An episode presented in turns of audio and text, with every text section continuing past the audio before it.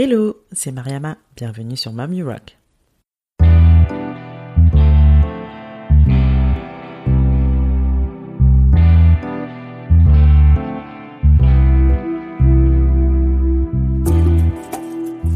Mommy Rock est un podcast échange avec des femmes entrepreneurs et mamans.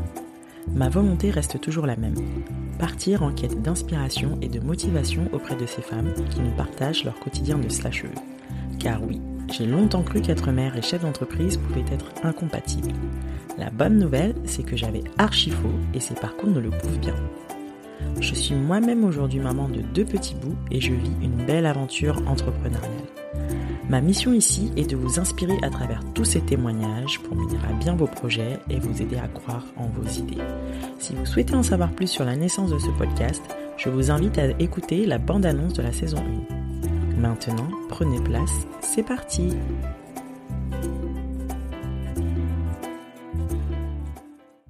Pour ce nouvel épisode de Rock Your Business, j'ai le plaisir d'avoir au micro Jenny Chamas, Master Coach de vie certifié en leadership.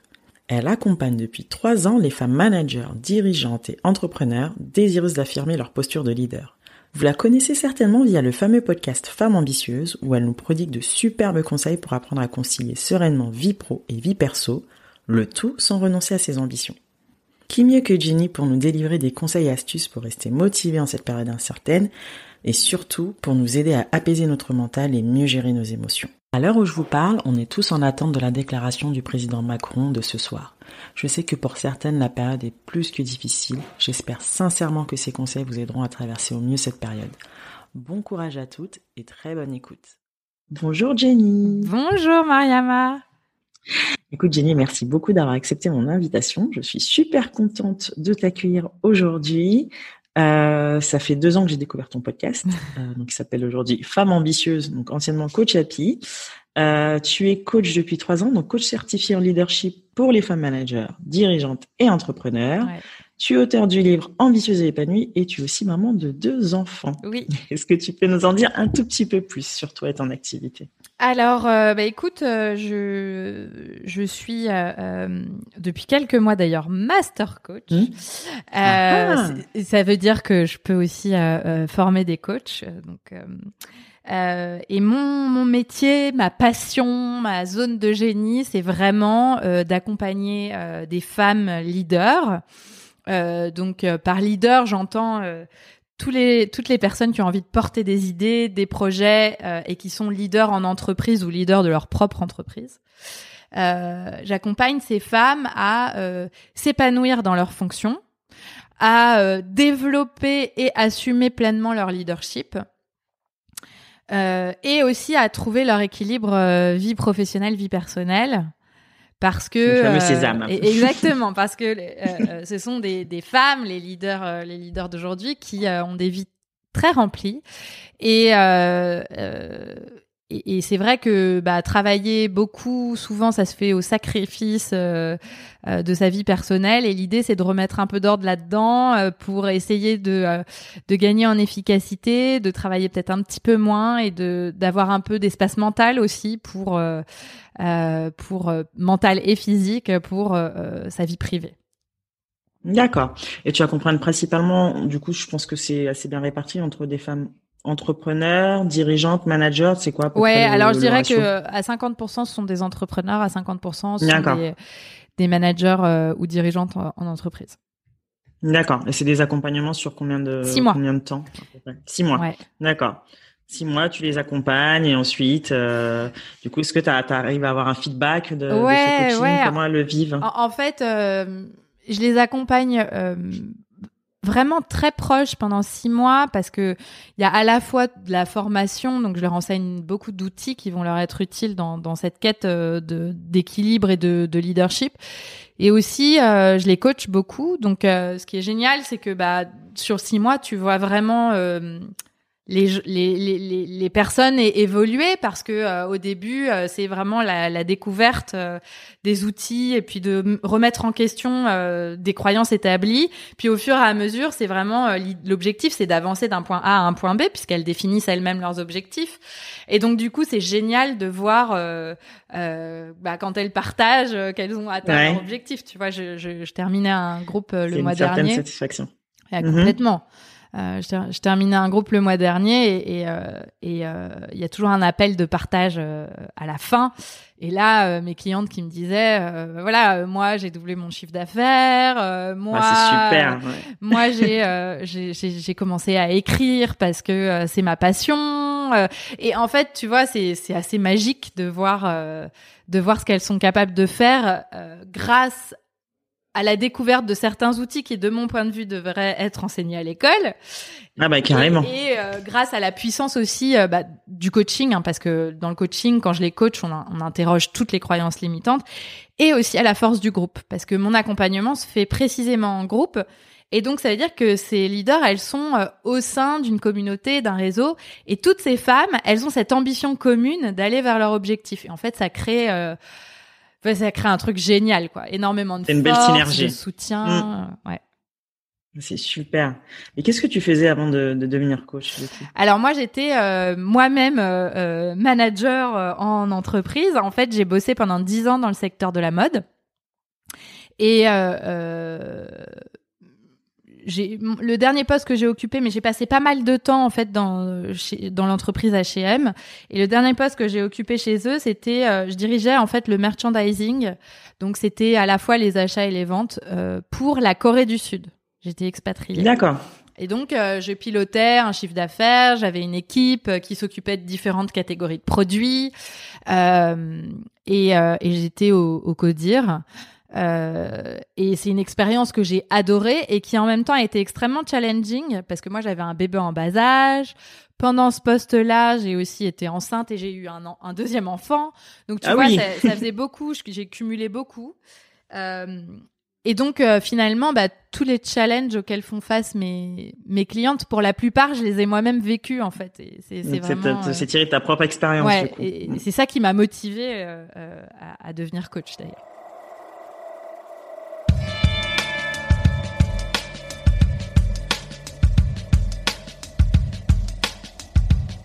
Petite question. Bon, là, on est en période de confinement, euh, qui n'est pas forcément facile pour tout le monde.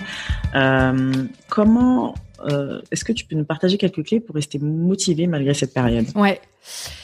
alors, je pense que le la première chose qu'on peut faire et que moi, vraiment, mmh. je m'attache à faire, c'est de me rappeler tous les jours ce pourquoi j'ai de la chance. Mmh. Ce pourquoi j'ai de la exactement, j'ai de la gratitude parce que euh, euh, même quand entre guillemets ça va mal, c'est-à-dire même quand on a des mhm. contraintes, euh, des choses qui ne vont pas, il y a toujours un espace où il y a des trucs qui mhm. vont. Donc, c'est se rappeler bah, pourquoi je suis chanceuse, je sais pas moi, d'avoir un endroit où je vis, par exemple. Tu vois, je me rappelle, je me rappelle que on je suis. prend pour acquis, mais, non, mais exactement, on prend toutes ces choses pour acquis, mais en fait non, elles sont pas du tout acquises. Je, je, je, je je suis euh, euh, reconnaissante euh, d'avoir mes enfants en bonne santé, reconnaissante que mon mari soit là et travaille dans la même maison, que et en fait essayer de lister. Et c'est cette liste là, ça peut être des choses toutes bêtes. Par exemple, un truc qui est vraiment fondamental, c'est que je suis reconnaissante d'avoir internet qui marche chez moi avec un ordinateur qui fonctionne pour qu'on puisse faire cet enregistrement de podcast. tu vois? Et en fait, quand tu fais cet exercice au quotidien, c'est que la première chose que tu fais quand tu te réveilles, ton cerveau, il va aller immédiatement vers tout ce qui ne va pas. D'accord? Euh, C'est bon, on est normalement constitué. C'est un réflexe. on est normalement mm. constitué quand ça se passe comme ça. D'accord? C'est normal, faut pas s'inquiéter.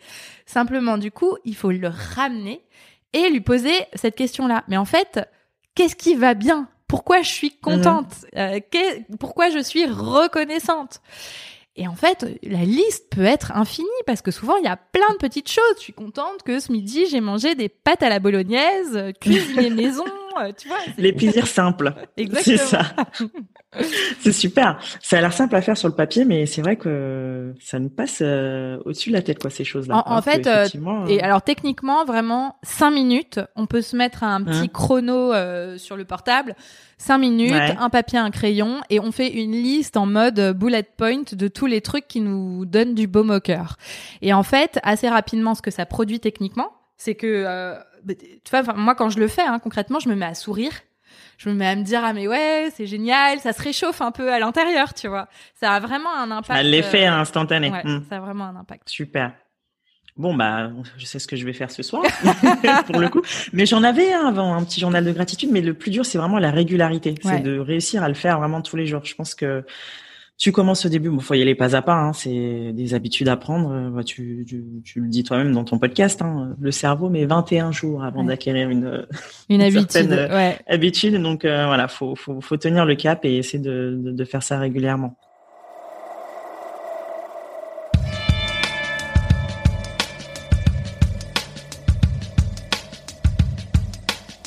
comment on peut gagner en clarté et décider fermement de ses priorités sur cette fin d'année? Parce que je pense que étant dans une période un peu trouble, on peut être un peu indécis sur certaines bah, choses à délaisser, mm. que ce soit pour notre activité ou pour notre vie personnelle. Comment est-ce qu'on peut justement gérer ça au mieux? Euh, Se dire, ok, bon bah là, on, est au mois de novembre. Qu'est-ce que je peux faire sur cette fin d'année pour, bah, malgré la situation, que ça se passe au mieux? Et comment mieux préparer l'année prochaine? Mm. Alors, je dirais que pour choisir et décider, finalement, euh, euh, c'est un peu. Euh, je pense qu'il faut poser les choses de façon assez simple. C'est-à-dire que quand on voit qu'on a, on pourrait avoir plein de priorités en même temps, mais qu'on se rend bien compte que, en fait, on pourra pas tout faire et qu'il va falloir choisir entre tout ça, c'est de se, de se poser la question pour soi-même qu'est-ce qui est le plus important? Et peut-être de mettre des degrés d'importance à chaque chose. Et tout le monde pourra avoir des opinions différentes sur ce qui est le plus important. Et je pense que c'est important, ça compte de se dire, euh, en fait, c'est pas ce que pensent les autres qui est important, c'est vraiment ce que moi j'envisage comme plus important. En cette fin d'année, qu'est-ce qui compte le plus? Est-ce que ça va être, euh, euh, euh, je sais pas moi, de, de faire un site internet, de lancer un nouveau programme, de ou alors en fait ça va pas être mon entreprise qui compte le plus pour cette fin d'année, ça va être de prendre soin de ma famille, de gérer l'école pour les enfants, pour bah, justement comme comme des cas comme le tien quand la crèche est fermée ou que l'école est fermée. Exactement. Comment on mm. gère et, et donc de poser ça sur papier, de décider et d'accepter que euh, euh, c'est ok de repousser certaines choses à plus tard, que le monde ne va pas s'effondrer et que en fait tout ça on le fait pour soi et pas mm-hmm. à son détriment. C'est en fait parfois on veut tout faire tellement faire qu'on s'épuise et, mm. et, on se fait le plus beau des cadeaux quand on quand on contraint le nombre de choses qu'on fait. Et qu'on se dit bah en fait non je vais pas faire plus. Tant pis il y a des trucs que je ferai pas et c'est ok. Mais du coup on peut savourer aussi les moments où euh, on se repose et on se dit bah en fait je peux me reposer parce que j'ai dit non à tel truc. Et comment faire ça sans culpabilité? Je pense que ça c'est le plus dur ça. Ouais. Clairement euh, moi si je prends mon exemple par exemple euh, bah là, comme tu le dis, j'ai mon petit qui est à la maison. Ouais. Donc du coup, c'est difficile à gérer. Et j'ai du mal à me dire bon bah OK, je délaisse ça euh, ok, bon, dans ce cas, si je décide de travailler, je travaille à 100%, mais du coup, bah, en ce moment, je peux pas m'en occuper. Bon, là, il fait la sieste, heureusement. Mais voilà, les moments où il est là, bah, je peux pas, je peux pas m'en occuper. Et quand je m'occupe de lui, je suis en train de dire, oh là là, j'ai un milliard de choses à faire. Comment je vais faire pour, pour gérer ça au mieux, quoi? Donc, comment tu fais ça sans être coupable, sans te, sentir coupable, pardon? En fait, euh, je pense que la question de la culpabilité, bon, déjà, euh, si je te disais non mais je me sens pas du tout coupable, je te dirais non mais en fait je te mentirais. Le fait est que euh, il faut aussi être consciente que choisir, surtout quand on a l'habitude d'essayer de tout faire, choisir c'est inconfortable. C'est on renonce, mais on renonce dans l'inconfort, d'accord? C'est pas genre ah je vais me tourner les, les pouces, ça va être génial, les doigts de pied en éventail sur mon lit, pas du tout. En fait, ce qui se passe clairement, c'est que euh, c'est qu'on se dit oh là là euh, bon j'ai fait ce choix c'est bien Jenny t'as fait ce choix. Mais en même temps euh, mon, ma main démange d'aller allumer l'ordinateur. donc cet inconfort il est là. Et en fait cet inconfort il ne peut devenir confortable que si on s'habitue à, à cette acceptation. Donc pour revenir à la culpabilité qui est en fait ce que j'appelle de l'inconfort Je pense qu'il faut aussi savoir se demander est-ce que c'est une culpabilité qui est utile, c'est-à-dire qui va te faire avancer et changer tes décisions, ou est-ce que c'est une culpabilité qui est stérile, qui est juste en fait euh, la voix du tyran dans ta tête et qui te dit ah mais c'est pas bien, tu devrais faire ci ou tu devrais faire ça? Le petit mais diable. ouais voilà exactement. Mais en fait t'as déjà t'avais déjà décidé que tu le ferais pas. Donc la plupart du temps, ce que je constate, c'est que la culpabilité qu'on a quand on fait des choix, c'est une culpabilité stérile. Et donc, euh, quand on a une culpabilité stérile, c'est de se rappeler que cette petite voix dans la tête, c'est juste la voix exactement du, du petit diablotin, mais qu'on n'est pas obligé de l'écouter. Que le petit ange peut aussi faire surface et dire euh, oui, je sais, petit diablotin, tu es là, mais euh, c'est mon choix et je vais tenir bon, même si c'est inconfortable.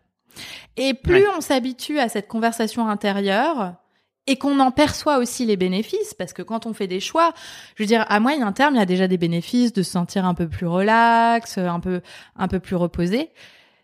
Quand tu vas associer les bénéfices à, à ces prises de décision, ça va être plus facile la prochaine fois de faire des choix. Ouais. Mais euh, au début, c'est inconfortable. Ouais, c'est, sûr. Ça demande de, de l'entraînement pour le coup.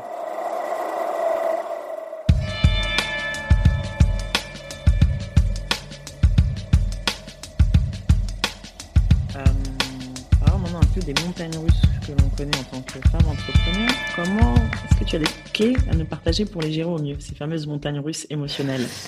Euh, Oui, alors euh, clairement, euh, surtout dans une période dans laquelle on est encore plus montagne russe pour les entrepreneurs, sachant mm-hmm. que on est confiné, euh, sachant que le business, en fonction de ce qu'on fait, roule pas pour tout le monde. Enfin, c'est difficile. Euh, et donc, ça génère euh, euh, beaucoup d'émotions. et en soi, le fait de faire des montagnes russes, je dirais le fait d'être dans le positif, puis dans le négatif, puis dans, le confort, puis dans l'inconfort, c'est naturel. Quelque part, qu'on entreprenne dans un moment où on est en crise ou un moment où tout va bien, quoi qu'il arrive, ce sera toujours un 50-50 pour un 50-50 50% d'émotions positives et 50% d'émotions négatives parce que c'est euh, c'est l'expérience humaine qui veut ça.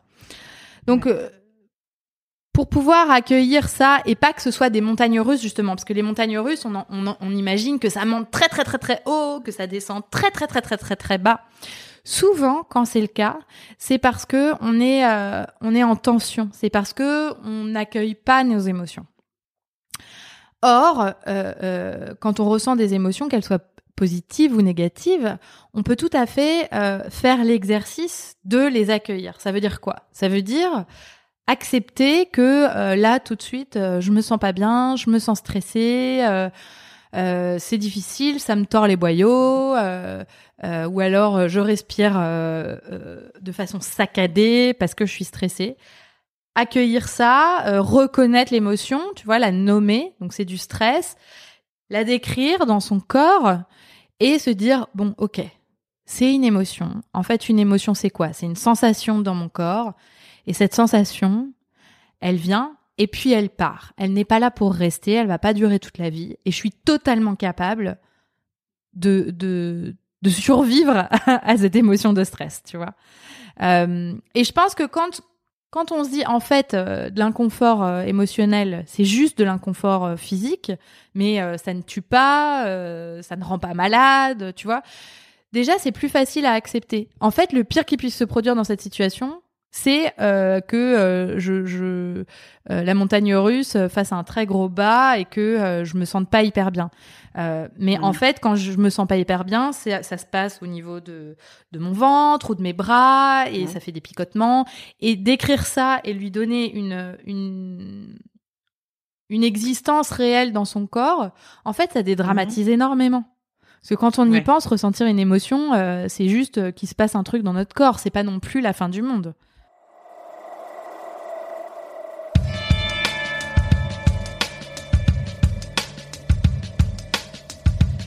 Euh, est-ce que tu as des outils pour nous aider à apaiser justement notre cerveau, notre mental Surtout en cette situation? Tu veux dire arrêter de penser, c'est ça? C'est ça. Est-ce qu'on peut l'éteindre un moment? Alors, désolé, désolé, je n'ai pas encore trouvé l'outil. Euh, Zut. on aimerait bien qu'il y ait un petit bouton sur, le, sur le cerveau, tu sais, et hop, switch, switch off, et puis voilà. Euh... Non, c'est pas aussi simple, mais au moins pour. Euh, non, mais je, je, je crois que déjà, euh, quand on pratique l'accueil des émotions, donc euh, que je, je vais mhm. résumer en quatre étapes parce que comme ça, vous pourrez le garder en tête. Donc, mhm. Nommer l'émotion, la décrire dans son corps, mhm. prendre trois profondes inspirations, et ensuite continuer sa journée avec. Ouais. Donc ça déjà, quand on quand on est capable de faire ça, c'est-à-dire que au lieu de mhm. rester dans le mental, c'est souvent ce qu'on fait, on reste dans, dans notre tête. Ouais. C'est mental, c'est mental, c'est mental. On rumine, mm. on rumine, on rumine, on rumine. On se connecte pas du tout à ce qui se passe dans notre corps. Du coup, on n'arrive pas à évacuer cette tension puisqu'on ne s'est pas connecté à la tension corporelle. Donc on rumine encore plus, on rumine encore plus. Le fait d'accueillir ces émotions, déjà, ça casse ce rythme. Parce qu'en fait, on rumine, on rumine, on sent qu'on n'est pas bien, et là, on fait un petit check corporel. Ok, voilà ce qui se passe. Ça, ça permet de prendre du recul. Et quand on prend du recul et qu'on est en train d'analyser ce qui se passe physiquement, on n'est plus dans le mental. On n'est plus dans euh, ah, toutes nos histoires, nos drames et comment je vais faire et je sais pas comment faire. Et, ça, c'est un drame et voilà. Et, du coup, ça permet de faire une pause, un espace de respiration où on va prendre du recul. Donc entre cet, cet outil et l'outil de la gratitude que je, dont je te parlais au départ, les deux cumulés ensemble, quelque part, ça permet aussi de, de cesser un peu euh, les ruminations, de toujours voir le, le négatif. Euh, tu vides un peu ton cerveau, quoi. Et la méditation dans tout ça tu, tu médites un petit peu? Alors, la méditation, c'est un excellent outil. Quelque part, le fait d'accueillir ses émotions, c'est un peu Enfin, il y, a un lien euh, avec la méditation parce qu'on est vraiment dans, dans le, le, corps et les ressentis. Euh, la méditation est un excellent outil pour euh, pour apaiser apaiser son mental. Je dirais, en tout cas, dans un premier temps, ça apaise pas nécessairement le mental, mais ça permet de de gagner en conscience sur ce qui se passe dans notre esprit. et donc, je recommande D'ailleurs, je recommande à mes clientes de, de, de méditer minimum 10 euh, minutes par jour. Et à l'aide d'applications, il y a plein d'applications de méditation qui sont top. Euh, j'utilise Petit Bambou qui est pas mal. Petit euh, Bambou. Moi, j'utilise Headspace ou Insight Timer. Les deux, les deux sont très bien. Donc là, vous avez accès à des, des, des méditations de 10 minutes qui sont guidées. Mhm. Et donc, c'est juste s'asseoir 5 10 minutes et écouter ce que ce que la voix nous dit. c'est ça. Et, voilà. et suivre euh, ce qu'on nous dit. C'est assez. Euh... C'est pas aussi facile. Hein. Moi, je. T'as ton cerveau qui part dans tous les sens, les pensées qui fusent et, ouais, et revenir se recentrer, c'est euh, un sacré exercice. Ouais, hein. et, quelque part, la méditation ne dit pas je dois vider mon cerveau. C'est exactement l'exercice d'être capable de remarquer ah tiens mon cerveau part et ah je le ramène qui est précisément euh, euh, l'outil de méditation, euh, parce que on a 65 000 pensées par jour, hein, et elles vont pas s'en aller. Je veux dire, notre cerveau il continue de fonctionner, donc c'est clair. Simplement, la méditation permet de gagner en conscience sur ce qui se passe et permet aussi de ralentir le rythme. Et donc, mm. quand on se sent, surtout dans une période de crise comme ça, souvent on mm. se sent dans l'urgence l'urgence de faire quelque chose, l'urgence de régler un mm. problème, l'urgence. Quand on ressent de l'urgence, c'est un moment parfait pour faire de la méditation. Ça va être très difficile, mais ce que je veux dire, c'est que c'est un indicateur. Oui, il faut pas agir. Quand on ressent l'urgence, en général, c'est pas le bon, le bon indicateur pour agir, sauf évidemment si vous êtes en danger de mort ou voilà. Mais, mais là, je parle business, euh, décision business. Vaut mieux pas prendre de décision dans l'urgence. Dix minutes de méditation et après, on prend sa décision, quoi.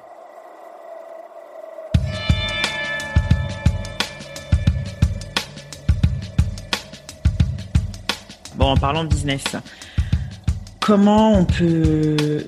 Alors, j'avais écouté un de tes podcasts il y a un moment déjà sur la définition des objectifs, de ces objectifs.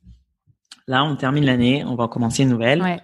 Euh, comment on peut planifier au mieux nos objectifs pour l'année prochaine en prenant en compte la situation actuelle? Mm pour le coup Alors, euh, c'est une très bonne question. Je pense que l'exercice reste le même que avec ou sans crise, dans le sens où euh, il est toujours bon de se fixer des objectifs parce que ça permet d'avoir une vision plus long terme et donc de vraiment se voir avancer. c'est-à-dire pas après pas vers l'objectif. Donc je, je, je, conseille vraiment de, de fixer un objectif. Euh, et après, comment on fait pour intégrer le facteur crise? Alors, je dirais, là, ça fait quand même, euh, enfin, on y est depuis mars, hein, donc euh, ça fait un moment. donc, donc pour tous les entrepreneurs qui, qui avaient déjà une boîte à cette époque-là, quelque part, ce qui s'est passé entre mars et aujourd'hui donne un indicateur des conditions à prendre en compte. Donc, euh, euh, je pense que c'est bien d'être quelque part assez réaliste sur euh, les possibilités. Qu'est-ce que j'ai été capable de faire dans ces mois-là? Qu'est-ce qui a marché? Qu'est-ce qui a pas marché? Qu'est-ce que je pourrais faire différemment pour que ça marche mieux? Et en fonction de tout ça, fixer un objectif. C'est-à-dire ne pas décorréler l'objectif d'une certaine réalité, parce que le risque, sinon, c'est euh, de se démotiver. Parce que si on se fixe un objectif qui est complètement pas du tout en relation avec la réalité qu'on a vécue cette année, bah, c'est presque démotivant parce qu'on se dit je vais jamais l'atteindre. Alors que si on se fixe quelque chose d'ambitieux, c'est-à-dire de, de, mieux que cette année, mais quand même qui a une base de, de réalité, parce que bah, parce qu'on a on a des chiffres, on a été capable de voir ce qui se fait, etc. Euh, ça, ça permet euh, à la fois de se challenger et en même temps quand même de tenir euh, de tenir compte d'une certaine situation. Euh, avec aussi le, je pense que ce qui, ce qui, va être important et ce qui est important pour tous les entrepreneurs aujourd'hui, c'est de se poser les bonnes questions et de savoir se challenger. Parce que on, prononce le mot de crise et immédiatement, euh, euh, quelqu'un qui a un business et surtout qui est impacté par la crise se dit c'est bon, c'est la fin. Ça va pas marcher, c'est fini, c'est foutu. Sauf que malheureusement, dans cet état d'esprit-là, c'est hyper difficile d'avoir de nouvelles idées.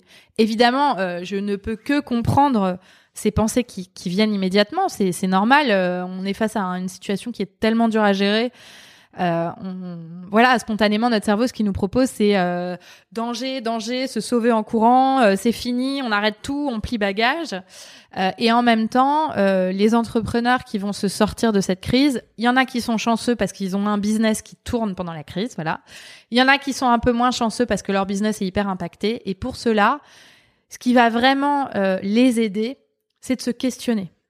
Qu'est-ce que je peux faire différemment pour euh, servir mes clients. Ou alors, est-ce que mes clients, ils ont besoin d'autre chose que moi, je pourrais leur offrir? Ou euh, ce que j'ai toujours offert, est-ce que ça peut s'offrir d'une façon différente, adaptée à la situation? Et en fait, toutes ces questions-là, pour pouvoir se les poser, il faut déjà évacuer euh, toutes les pensées du genre je vais pas y arriver, je suis trop nul, de toute façon mmh. ça marchera jamais rester optimiste quand même quelque part. Et, et, et, se poser les questions et essayer d'envisager euh, ce que peut-être votre cerveau n'a jamais envisagé auparavant et accepter que le chemin vers votre objectif, parce qu'en général quand on monte une boîte c'est qu'on a un objectif, on a une envie particulière, euh, que ce chemin-là sera peut-être pas exactement celui que vous aviez imaginé, mais que ça ne veut pas dire que vous n'allez pas arriver au point que vous vouliez rejoindre. Ça veut juste dire que le chemin sera différent, ça va peut-être prendre plus de temps, il y aura peut-être des étapes différentes, et peut-être que c'est ok. Super. Bah, on n'aurait pas pu dire mieux.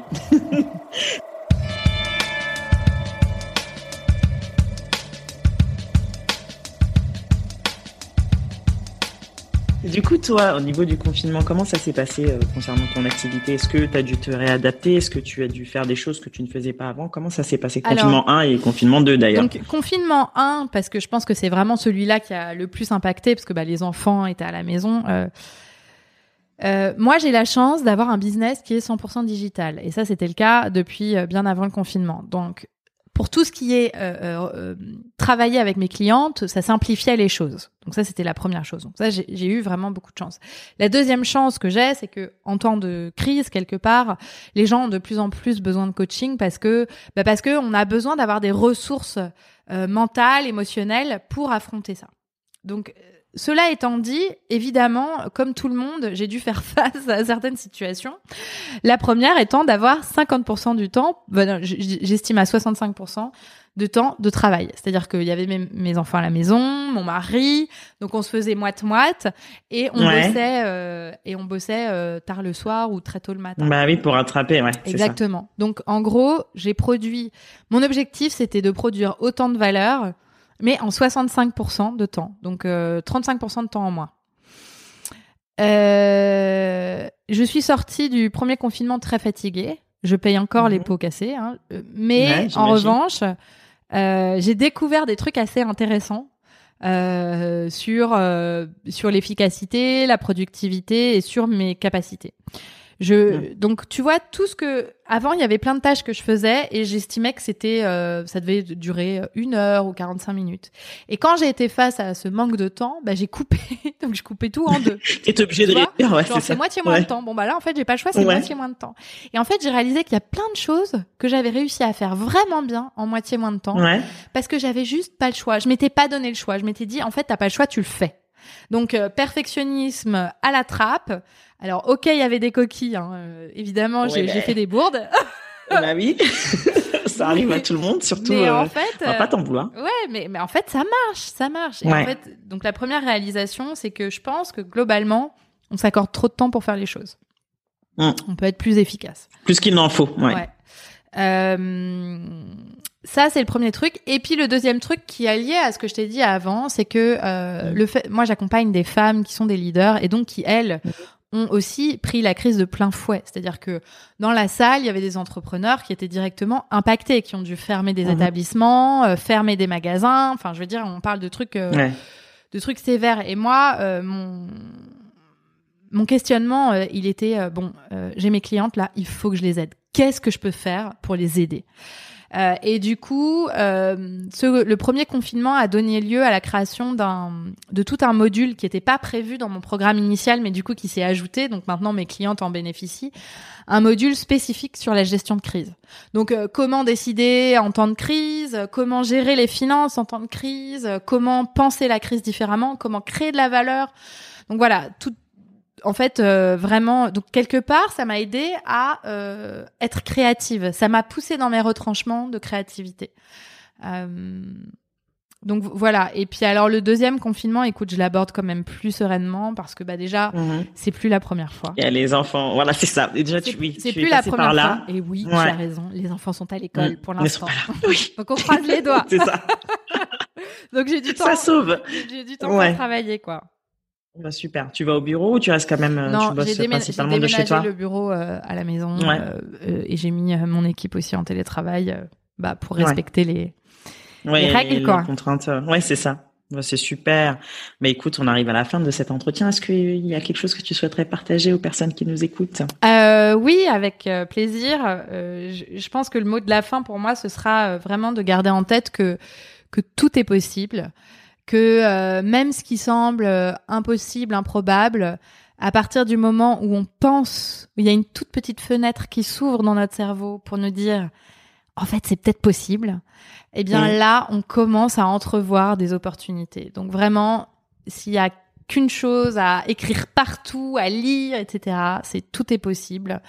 Euh, parce que je pense que c'est vraiment un, un mantra qui permet, qui permet de soulever des montagnes. Super, merci beaucoup Jenny, merci Avec pour ton plaisir. temps. Et la deuxième chose que je voudrais dire, c'est aller écouter mon podcast Femme ambitieuse. oui, de toute façon, je mettrai le lien dans le descriptif de l'épisode, le lien vers ton livre et euh, bah, du coup sur euh, ton site internet pour celles qui veulent pousser un petit peu plus loin et, et se faire accompagner.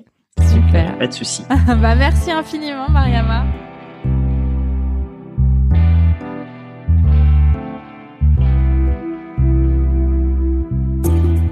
Merci pour votre écoute. Vous retrouverez toutes les infos dans le descriptif de l'épisode. Si celui-ci vous a plu, n'hésitez pas à en parler et à le partager sur les réseaux. Encore mieux, si vous pouvez lui mettre 5 jolies étoiles sur iTunes ou Apple Podcast pour qu'il soit visible au plus grand nombre, ce serait génial. Pour ne rien rater du podcast, rendez-vous sur Instagram, MomUrockFR. À bientôt!